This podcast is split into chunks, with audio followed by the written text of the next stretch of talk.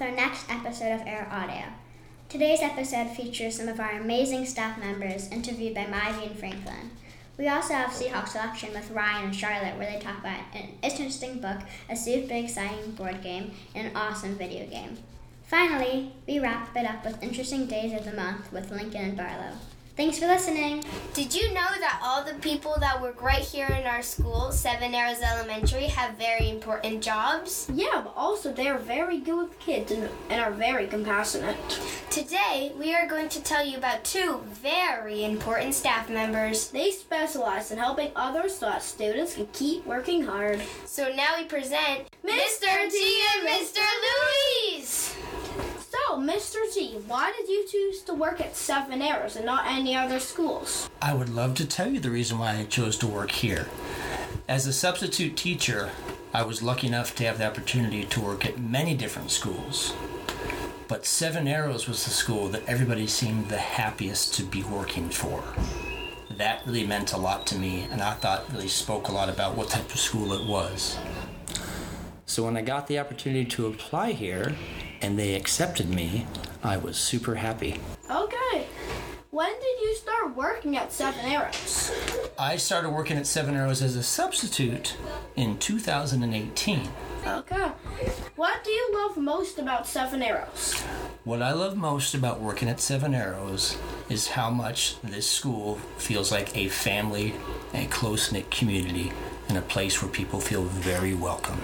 Great. Why did you choose to teach STEAM? What do you love about it? What I love about STEAM is that we can discover new and interesting things about our world. And I think that there's lots of fun ways that we can teach the different subjects, like physics or like chemistry, like we've been studying in 5th grade. I agree. What is it like being a STEAM teacher? It is fun being a STEAM teacher because I get to have all sorts of different grades to work with. I get the 3rd grade, the 4th grade, the 5th grade, and the 6th grade. And one of the most important aspects of teaching that I know that Miss Pagliai especially wants me to be able to give to you all is a sense of fun when learning about science. So I get to teach in a fun way. Nice. If you could have any other job, what would it be and why? That's a very interesting question.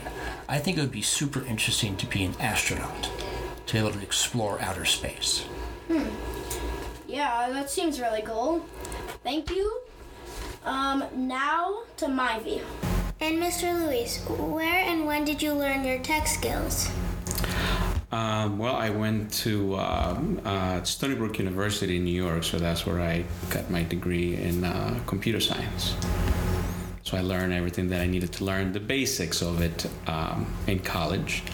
And then I worked at a very big computer company that has offices in the entire world. And I learned from them. I was able to get my hands into the greatest and latest technology every single time that it came out. I would see it and I would play with it, and that's how I learned. Okay, and what is your favorite part about technology? The learning part. Technology changes every day. So there's always newer technology, better things to learn, and I usually try to read up about as much as I can about it. What got you into tech? Well, when I was in high school long time ago, my high school teacher, my computer teacher, created a challenge for the class about a game that if you answered 3 questions incorrectly, the game would automatically restart. He said that was impossible. In computers, there's nothing impossible, so he said if anybody can create the game so that it restarts automatically after 3 wrong questions, you get an A for the class. It took me about a week, but I was able to do it, and that got me into technology. And when did you start working at Seven Arrows?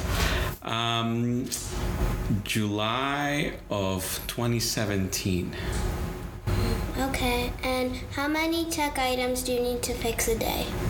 Well, that depends on the day. Sometimes it's a few iPads, some laptops, but I also take care of the Wi-Fi and everything else that happens in technology in the school, so it varies by day. And finally, if you could have any other job, what would it be and why? That's a tough question because I love technology, so I don't know if I could ever change to something else. I have a lot of hobbies, but I don't think I would do any of those hobbies as a job. I think technology is what I always wanted to do, and I don't think I could change it for anything else. And thank you for coming in and being interviewed. You are very welcome. Hi, my name is Charlotte. Hi, my name is Ryan. Today we are going to review a book, video game, and board game. We are going to tell you about the book Front Desk, the video game called Minecraft, and the board game Candyland. Minecraft is a video game played all around the world, and it is very fun. Front Desk is a book about an 11-year-old girl who lives in a motel. And Candyland is a fun adventure game that includes movement by squares. First, we will talk about the video game Minecraft. It is an adventure game where you explore, build structures, craft tools, cook food, and defeat enemies. The main objective of the game is to defeat the Ender Dragon, which you can do if you put the Eyes of Ender that you can craft around the portal so you can go through it. You can either play in creative mode or survival mode. Creative mode is where you can do anything you want. You can get any item you want with a simple click of a button. Survival mode is where you have to find or craft items to get them. Our next Seahawk selection is Front Desk. Front Desk is a book about a girl named Maya who lives in a motel. She moved from China to America and works at the front desk of the motel she lives in. She tries to help her parents work at the motel, but she sometimes gets in the way. Her goal is to raise enough money to buy the motel.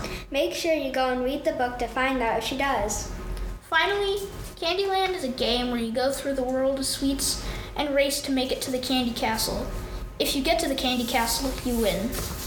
Along the way, you'll run into many delicious places, such as Cupcake Commons, Ice Cream Slopes, Gingerbread House, and Chocolate Mountain.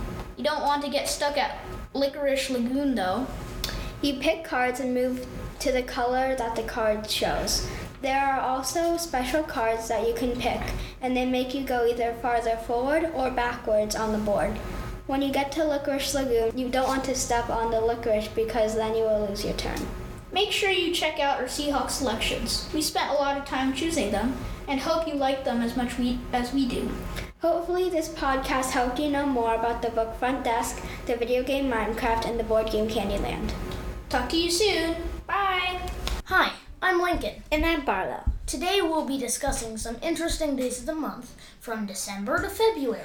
One of the interesting days of the month we will be discussing today is the Bill of Rights Day. The Bill of Rights Day is the day where the first 10 amendments of the Constitution were approved on December 15th. The Bill of Rights protects our rights as Americans. Another interesting day in December is Wright Brothers Day, which is on the 17th. Wright Brothers Day is the day where the Wright brothers built the first mechanically propelled airplane, which made traveling easier and changed the world. For my favorite day in January is Polar Bear Plunge Day on January 1st. Polar Bear Plunge Day is a day where you are encouraged to plunge into a cold bath, lake, or a cold plunge. Another one of my favorite interesting days of the month is the National Cuddle Up Day on January 6th. National Cuddle Up Day is a day that you cuddle up with a loved one and tell them how much you love them. On January 8th, we celebrate one of my favorite days, National Bubble Bath Day. This is the perfect time to relax in the tub and bring some rubber ducks with you. Most people love this relaxation method. Next, on January 22nd every year, we have Celebration of Life Day. The Celebration of Life Day is a holiday to appreciate life and all of its wonders. On this day, I will be helping out by picking up some trash. And I will help by trying to use much less water because I use so much every day. National Dark Chocolate Day is such a scrumptious time to celebrate on February 1st. With a yummy piece of dark chocolate, it's the perfect excuse to sneak in some of your favorite treats. Now, time for my favorite day in February. World Cancer Day on February 4th. World Cancer Day is a day to prevent millions of deaths each year by raising awareness about cancer and pressing governments and individuals across the world to take action against this disease. One of my favorite classes is science, and on February 28th, the world honors science. It's called National Science Day. Each year we celebrate this Day to honor Sir Seavey for the discovery of one beam of colored light entered a liquid. A fraction of the light scattered by that liquid was a different color. He won a Nobel Prize in Physics in 1930. I hope you participate in all of these national days and have a lot of fun celebrating. We are sad to leave you, but alas, all good things must come to an end.